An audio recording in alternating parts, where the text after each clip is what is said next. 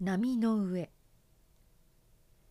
南アフリカを離れてからまだ18日も休みなしに航海の旅を続けました。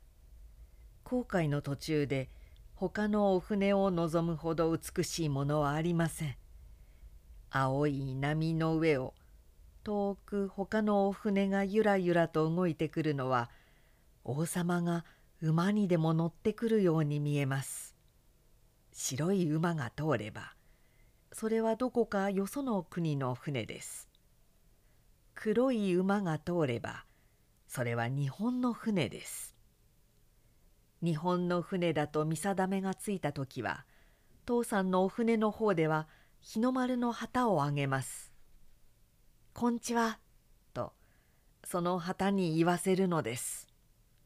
そうしますと向こうのお船の方でも旗をあげて「はいこんちは」と言って通り過ぎます波の上にも礼儀はありますね。